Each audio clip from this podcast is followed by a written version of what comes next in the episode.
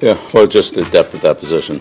Um, so, you know, when you only have two quarterbacks on the roster, guy sprains his ankle, I mean, you're down to, you know, putting a receiver or a running back or somebody at quarterback. So, but, you know, it's productive. Um, preseason, Canada. Oh, never change, Bill Belichick. Oh man, a lot of overrated, underrated topics there. One, Bill Belichick. Yes. The other one being Nathan Rourke Yes. and preseason appearances. Those are the three I can think of uh, based on that clip alone. Uh, so uh, yes, we did get questions about Nathan Rourke for overrated, underrated, and uh, the clip alluding to what is to come in overrated, underrated, in just a moment. It is Canuck Central. This hour is brought to you by Brevo. Brevo provides convenient cloud-based access control systems from your mobile device for any industry. Go to lp.brevo.com/canada for a smart demonstration. Hit the music. Ba-ba-ba-da-da. Yes, it is overrated, underrated. You give us topics, we tell you if they are overrated, underrated, or, on the off chance, perfectly rated. We got uh, producer Elon Chark with us today.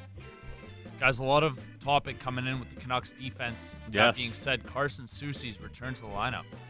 Oh, well, I think it, it's underrated his return to the lineup. Uh, I think it's going to help, despite the fact he's lefty and it pushes Noah Juleson out. Yeah. I think it'll be underrated. Like Could he's you helped say- the PK as well. Could you say it's overrated right now because, I mean, they're playing so well as it is? No, you can always get better. You can always get better. Yeah. You can always get worse. You can always get better. Um, I Two think universal truths. overall, Carson Soucy and the games he has played this year, because now this is already two injuries he's had to deal with early in his Canucks career, but we've both been super impressed with Carson Soucy's play. especially on the PK Yeah. and defensively how good he's been in his own zone. You know, Which, honestly, after watching in training camp, I was a little bit on the fence, um, but he is Yeah. actually in game, he's played a lot better. honestly, it's another lesson just in general about training camp and preseason because we go back to that fateful scrimmage. Yes. Uh, the blue and white scrimmage in Victoria where Carson Soucy was playing with Quinn Hughes. And when I tell you Carson Soucy couldn't handle the puck to save his life, I'm not kidding. Like it looked like, man, like this this guy, like the puck is exploding off his stick. He's trying to make a DDD pass and it goes off the wall. Like it looked like you know oil Yeah. and water trying to play defense together. And I'm like, oh boy, I hope this isn't is, isn't what we're gonna see as the season goes on. Quinn at one point went like hero mode. He's just like, you know what? I'm just gonna do it myself. Stuff. Yeah, I mean, they were getting hemmed in on, in a scrimmage. They couldn't get out of their own zone. So you're like, oh boy, that's not great. And Preseason looked okay, but then once he got into the lineup and got healthy, it's like he moves the puck efficiently. Yeah. He's in the right spot, great stick, good defensively. And it's like, Gets in okay. good offensive positions too. Yeah. Uh, so I yeah, underrated for Carson Soucy. Um, you know, it's it has been impressive the way that that Noah Juleson has played so far, but for all the talk of who comes out of the lineup, I I mean, we know who comes out of the lineup. Tyler Myers. No, just kidding. It's going to be Noah Juleson. it will be Noah Juleson uh, when uh, whenever that decision is to be made. Next, Benching or scratching a player to teach him a lesson. Obviously, we got Kuzmenko or a guy like last year, Kevin Hayes, or even last weekend, Jamal Adams. oh yeah, Oh, Jamal Oh, I don't know Adams. if Jamal Adams was a healthy scratch. He was, Was benched. injured. He was benched. Didn't even go to the stadium. Yeah. Yeah, he was told to stay home. I know Pete said after the game, we're, we're excited to have uh, Jamal Adams back next week. So Yeah. I don't know. He was kind of benched. Yeah. Because I'm con- yeah, he's probably yeah. you Teach him a lesson. Okay, so I'd say it's underrated, right? Because didn't he? like, Uh, they didn't talk at bench. Uh, Dakota Joshua. Yes. How well is he playing? Very well. Didn't the, uh, the coach bench um, Niels Hoaglander? He did. How well is he playing? Very, very well. So it seemed like it worked. Noah Juleson, Did he get benched? Well, yeah, I guess so. A little bit, he did. Yeah. And he's played a lot better. he's played a lot better. He was benched for a while, right? So I he, think- he was out for like, he was in the Mark Friedman spot. for So a while. even if even if it hasn't, you're right. Even if it hasn't worked uh, for Kuzmenko, you're still batting three out of four, so Yeah. 75 percent. So I'd say is underrated. 75 percent success success is good, isn't it? Yeah. There you go. Um, I g teach them a lesson. Like, uh, it, it's hard to dispute some of the things that John Tortorella's done in Philadelphia this year, but how many times have they scratched Morgan Frost at this point? Yeah. you know, and that one is puzzling to me at the very least. You mentioned Kevin Hayes, you know, that one was really surprising last year by uh, by Torts. So It takes a very uh, confident head coach to do these uh, types of healthy scratches, especially with high salaried, well reputable players. Everything's worked so far for Rick Tockett, so it's hard to say overrated. New coach bumps, whether that be in the NHL or, for example, offensive coordinator of the NFL with Joe Brady. You got Boudreaux, John Hines, Knobloch, Bannister. What do you guys think? Le- leave it to Elon to bring in the Buffalo Bills. I love it. romance, eh? I love it. Um, I, you'd have to say underrated, right? Because it works. The coach bump works, and I think it's at a point now where if you don't make the coaching change fast enough, you're out. You you're gonna you're not gonna be able to recover. I mean, if Edmonton Hello, should have Ottawa. hello Ottawa. I mean, Edmonton should they have done it sooner? For instance, go back last year. What if the Canucks had hired Rick Tockett after game 15 or 20 instead of after game like 50 or whatever it was? Yeah, it could have been a very different season, right? Because they the script essentially flipped almost right away Yeah. for the Canucks. Um, I am more a. I don't think it's necessarily as black and white as saying players tune out a coach or a coach has lost a room. I just think it is overly apparent when a coach isn't getting what he needs to out of his players. And the Ottawa Senators, we just had this conversation with Woodley, and it's always good with Woodley uh, to, to break down some of these things and how sometimes the numbers don't always add up to um, you know what we're seeing. But you look at Buffalo, you look at Ottawa, you look at Minnesota before their coaching change, Edmonton even before their coaching change, and right away these teams flip the script. And it's just like the message is coming through clearer. They're doing things a lot differently than they were before. And it starts to translate into a lot more success. Like, I- you can't just tell me all of these guys are getting a new coach bump because their goalie started making saves. No, why is the goalie making more saves? Tell me that. Tell me, tell me why the goalie's making more saves other than being like superhuman and oh, all of a sudden he remembered how to stop a puck before he forgot. No, the new coach is getting more defense out of his teams, and that's why the goalie's numbers are all of a sudden seeing a bit of an uptick. Well, they don't call it the honeymoon phase for no reason. It's the Yeah. same thing as being in a relationship. The best part of a relationship usually is the first six months. Yes. The honeymoon, right? You're on your best behavior. They're on their best behavior. You see the best version of each other all the time. You're on your toes, you know. And then after that, you know, you kind of become Putting who you on the are. good cologne Yeah. for every date. you Every know? exactly right. Like you, you're you're st- you're, st- you're doing everything you, you humanly can to impress Yeah. the person you're with. Sat, Sat's the guy that's got like varied colognes. He's got varied fragrances. I do have. Right? That's I'm, like uh, I'm, I'm like cheap, so I just have like one or two, and that's that's it. I'm not I'm not the like varied fragrance guy. yeah, I've become. I mean, I got to thank my partner. She's got got me onto him, but it's an ex- it's an expensive venture. I'll say that Yes. much, but it's it's very it smells very nice. I'll Yeah. say that it smells very nice. Most uh, common thing said at the 650 office. Sat, you smell good today. What is that? Usually dog. You guys touched on this last segment, but the Canucks going all in on this season, trading assets, draft picks, and prospects to win now.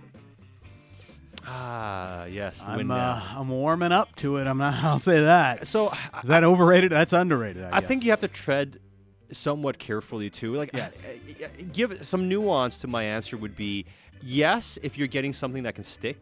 No if you're looking at rentals.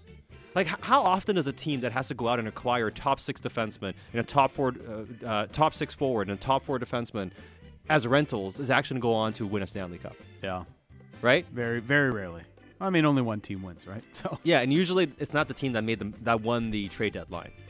I mean, is the exception maybe the uh, Carolina Hurricanes in 06 because they went and made a couple of trades. They got Doug Waite, remember? Yeah. They got him. They, he was a big piece for them to go and win the Stanley Cup. But I think usually if you're trading big pieces for rentals, you're probably too far away anyways. So I think it's overrated.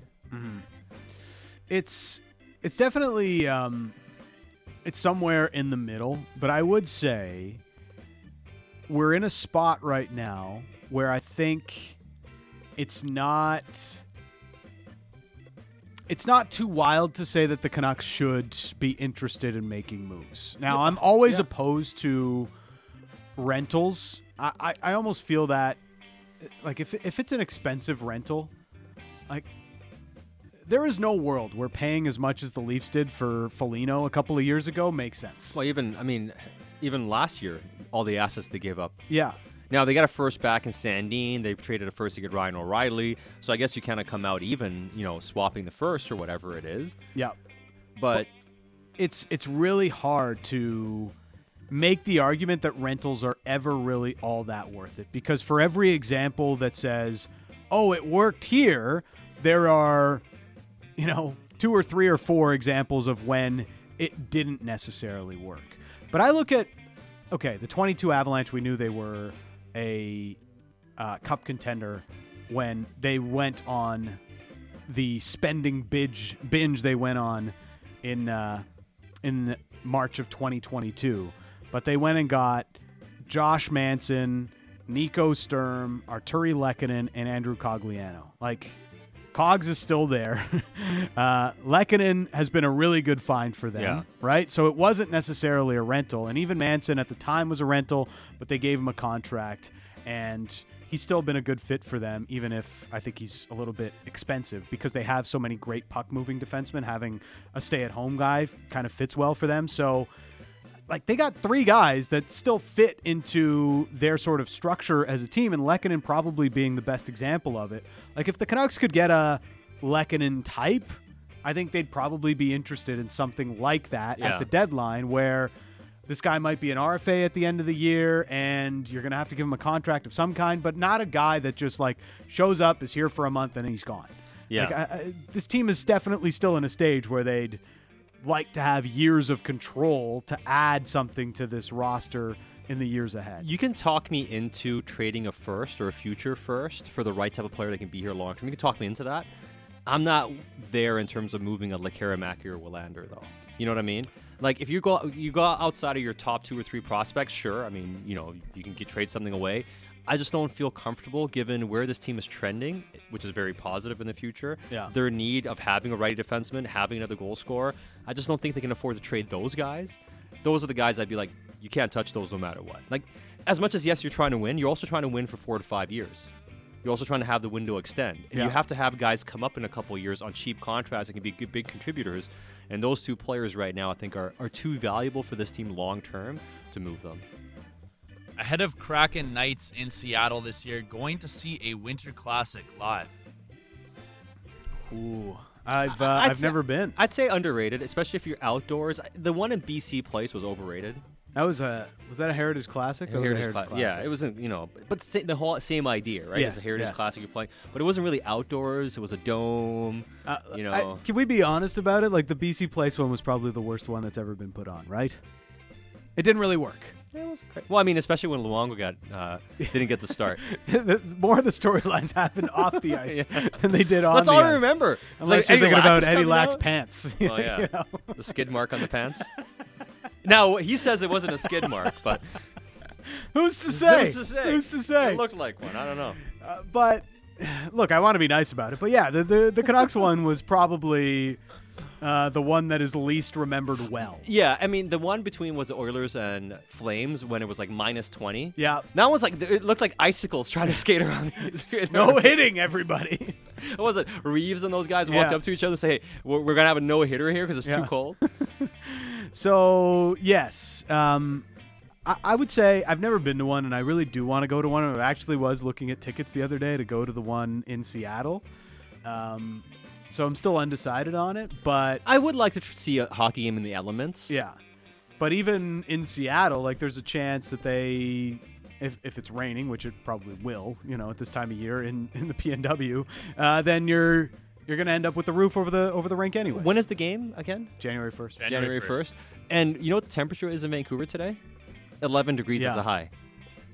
I mean, Yeah. I don't know, man. I don't- like that that's the thing. Like I don't know how you plan for that. Like when they had the game yeah. when they have a game in LA, they're planning for it to be warm out. So they know that, like, yeah, it's not going to be easy, but we'll still figure it out. The game in Utah actually ended up being a bit of a disaster because it was so sunny Yeah. that day. It was yeah. It was like it was like the, just created like holes and Yeah. stuff like that. The glare off the ice was too Uh, much. th- there's obviously the game where uh, Sidney Crosby got hurt, the snow bowl, the, the snow globe game Oh, between the yeah. Buffalo Sabres and Pittsburgh Penguins. That was the early days of the Winter It's Classic. the player who hit him. What was his name again? Um, Someone's gonna text it in. Uh, Yeah, somebody's gonna text it It was in. Washington Capitals player, big player, not very physical, but kind of caught him. yeah, Oh man, I'm totally blanking. I remember the hit exactly, but I don't remember who actually hit.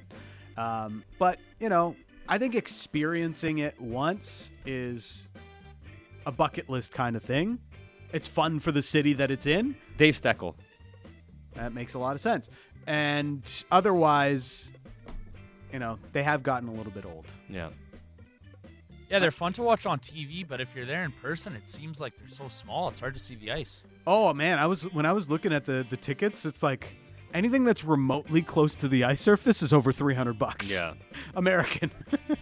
and there's stuff like way out in the outfield bleachers. They're like, well, what? You're not gonna see anything. It's just No. like, what? I'm watching ants. Yeah, it's kind of similar to Final Four in March Madness. If you're way up there in Yeah, a football yeah. stadium, you can't even see the guys on the court. yeah, watching UFC at uh, Cowboy Stadium or something. Yeah.